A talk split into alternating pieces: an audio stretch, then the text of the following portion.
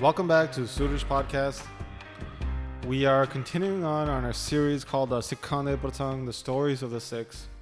In the last episode, we heard four questions posed by six to Guru Hargobind. The last one posed by Nivla and Halu, related to the process of obtaining liberation, in which, addition to reciting Gurbani and listening to Gurbani, required contemplating and instilling these teachings within one's heart. And at the end of the last chapter, we heard how Nivla and Nahalu would perform kirtan in the congregation, the Sangat, and how when they would perform this katha, that everyone there would just be taken away by it. Listening to it with great love, they would spontaneously and with great ease attain the wisdom of the divine, Brahmgyan. Both the speakers, Nivla and Nahalu, and the congregation, the Sangat, would obtain this position of Jivan Mukt, being liberated while being alive. So, chapter 42 now begins describing how some more Sikhs of the Guru, Tulsiya, Dargaha, Takht, and Tirth Uppal, all approached the Guru Hargobind with some desire in their mind. They bowed down and sat in front of the Guru. They clasped their hands together and requested, saying, O true Emperor, we've heard so many Sikhs explain the meanings of Gurbani to us, but when we listen to them, none of our minds obtain shanti, peacefulness. Our mind doesn't become still or focused. But when we listen to the katha of Nivala and Nahalu, the vices of our mind, they become frightened and the, all the bad tendencies, mindsets, ideas in our hearts, they all just vanish. Gurmat, the Guru's teachings, then become instilled in our mind, and great amounts of virtues then come to reside brightly within our heart. Guru Hargobind, hearing this, then replied, saying, The Shabad, the writings of the true Guru, are like Amrit, ambrosial nectar.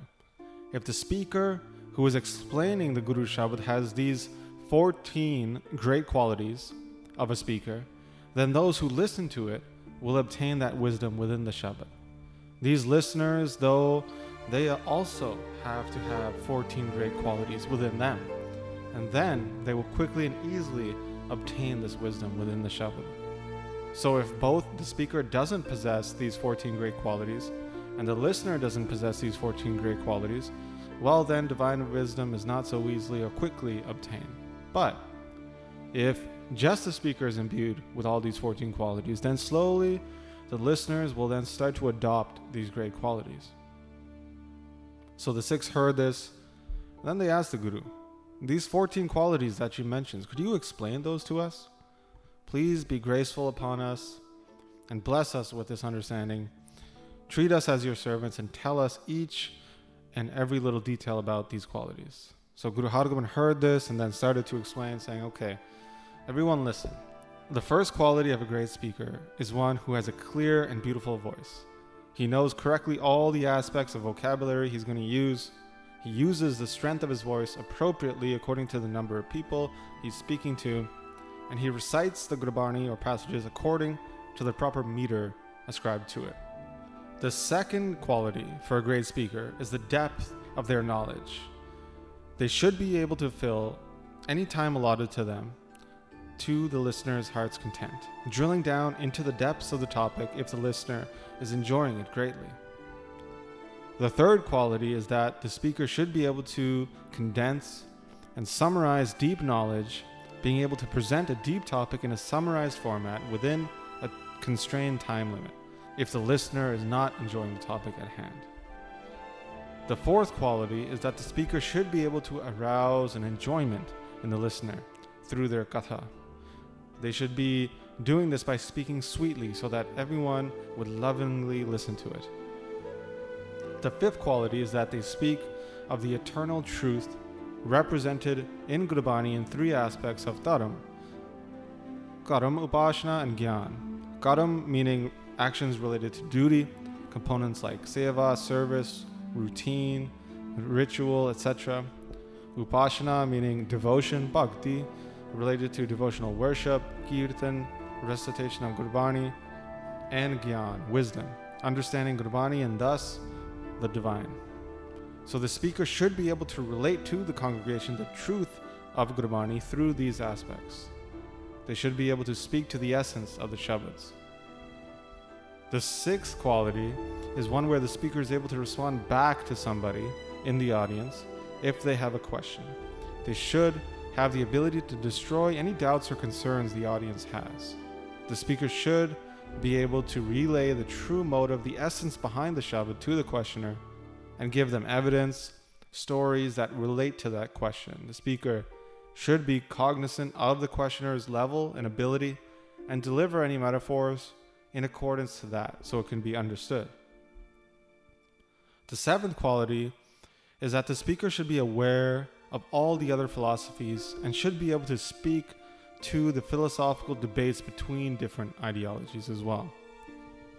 The eighth quality is that the speaker doesn't provide any irrelevant stories related to the topic at hand, and that they carry on with the subject matter or the story at hand. They should give only the references to stories or ideas from other traditions if the audience will understand it. The ninth quality is that the speaker maintain proper posture. In the same way, he should concentrate and focus his mind as well. The tenth quality is to warm and please the audience heart, so that as they are listening and listening to the katha, that within their heart the color of love is ever being ingrained and imbued more and more. The eleventh quality is that the speaker should be able to win everybody in the audience over. He should be able to capture the entire audience's attention so that they're paying attention to every single word. So they're thinking, oh, what's coming next? What's coming next? Basically, having them on the edge of their seat. The twelfth quality is that the speaker should not be egotistical in any sense. They should erase all arrogance from within their heart. They should keep their mind humble amongst everybody there, recognize this as a great virtue, and not to destroy anyone else's mind or heart. The 13th quality is that they should be righteous, dharmak, in the sense that whatever they say in the katha, that they should also adhere to that as well. They shouldn't say something and then do something else. The 14th quality, the last quality, is that the speaker be content, that they are not doing katha for anything in return, that whatever comes to them as a gift, that's written in their destiny or fate that, that they accept that with ease and recognize that gift as amrit, as ambrosial nectar, but they shouldn't ask for anything from anyone else. They shouldn't desire all these extra gifts, money, etc., but whatever does come to them, they can use that. So these are the 14 qualities of a great speaker. And those who listen to such a speaker, well, these qualities will become imbued within them as well. But now let me tell you the 14 qualities of a great listener of Katha. The first quality is that the listener should be devoted to that speaker, should attach themselves to the speaker's mind, speech, and actions. The second is that they should not have any arrogance in their mind. They shouldn't be thinking that, oh, I do so much seva, service for the Guru or their Sangat.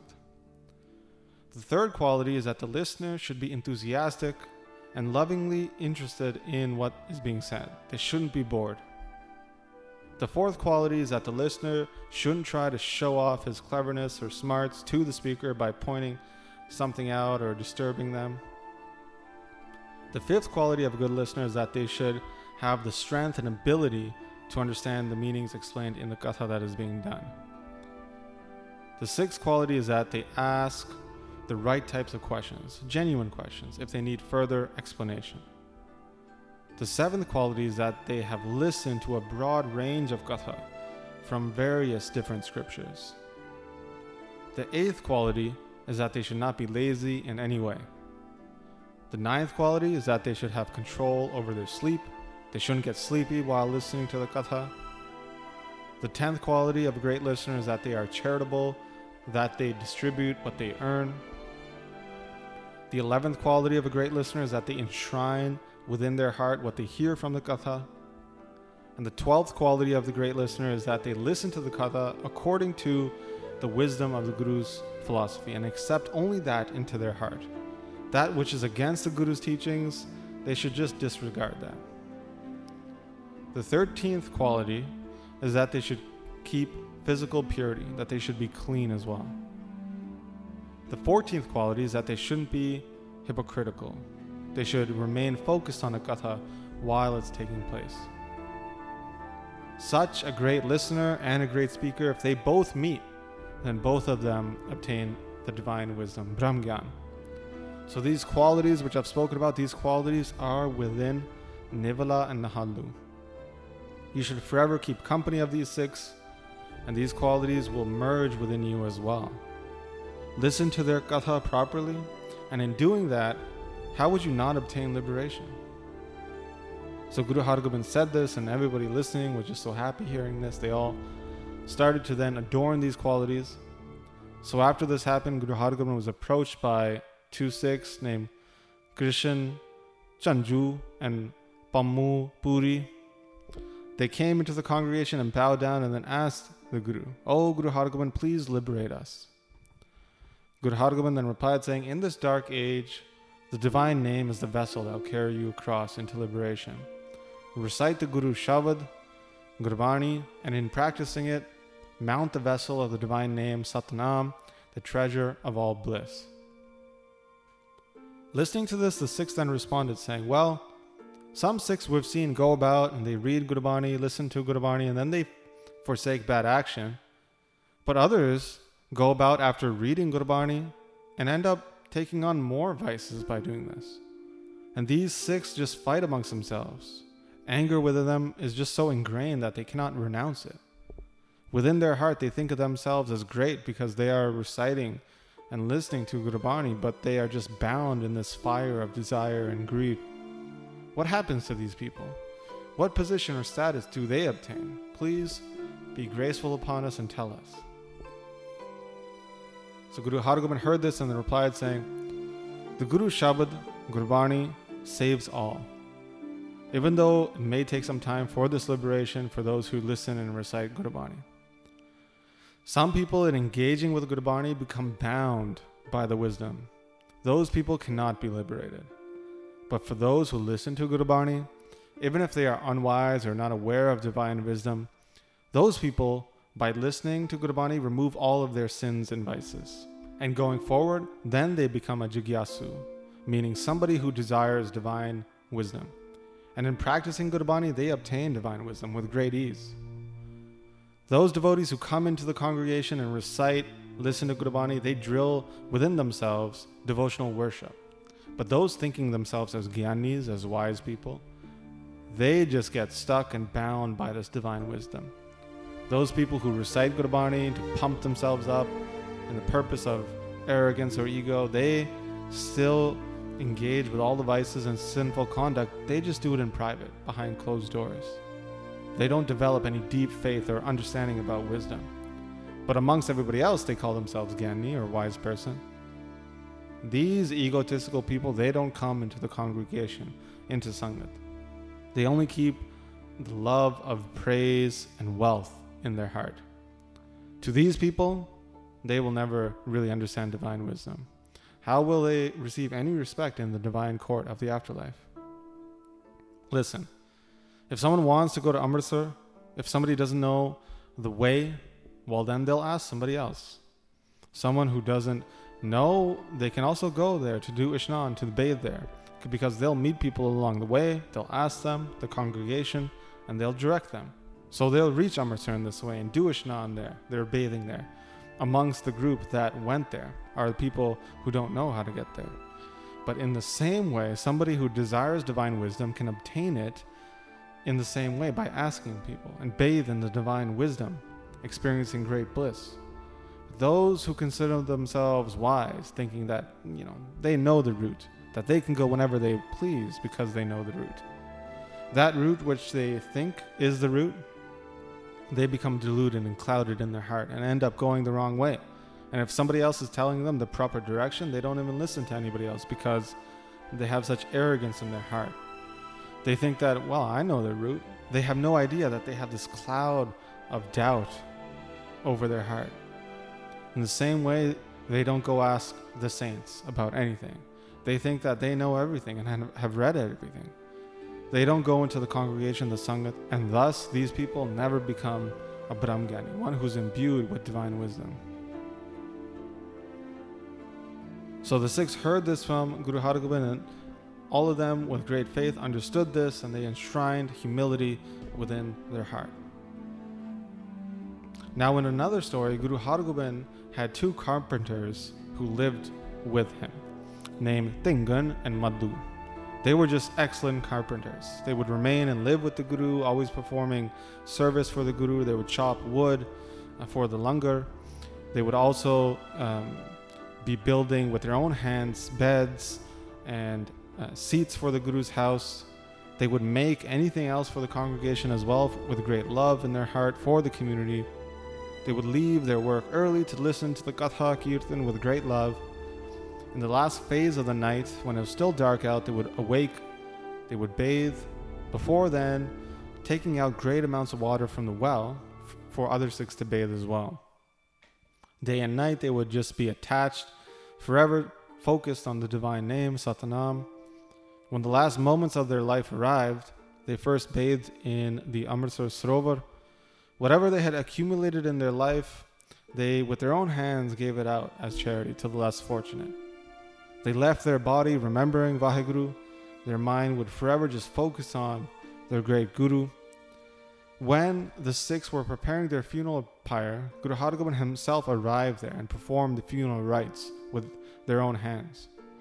Afterward, Guru Hargobind told the entire congregation that these two Sikhs, Tingarna and Madhu, they were incarnations of Nal and Neel.